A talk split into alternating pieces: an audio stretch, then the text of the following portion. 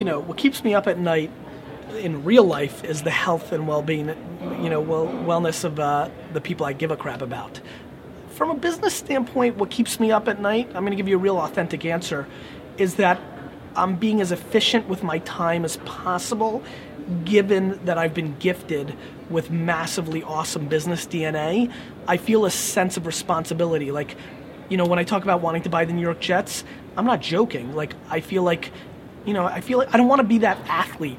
If I was an athlete, I don't want to be that six foot seven guy who can run as fast as the wind and gets drafted in the first round and then is a bust.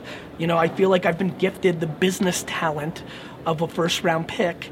And if I, you know, sometimes you're a first round pick and you're a solid player, you have a good, good career, uh, but I want to be a Hall of Famer.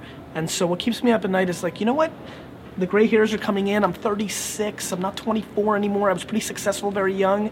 Am I doing the things I need to be doing? Am I scaling? As a matter of fact, one of the biggest reasons I don't speak a whole lot anymore is sure this pays incredibly well. I can't believe and thank you, you know how well I get paid to come for an hour and speak, but it's a whole day.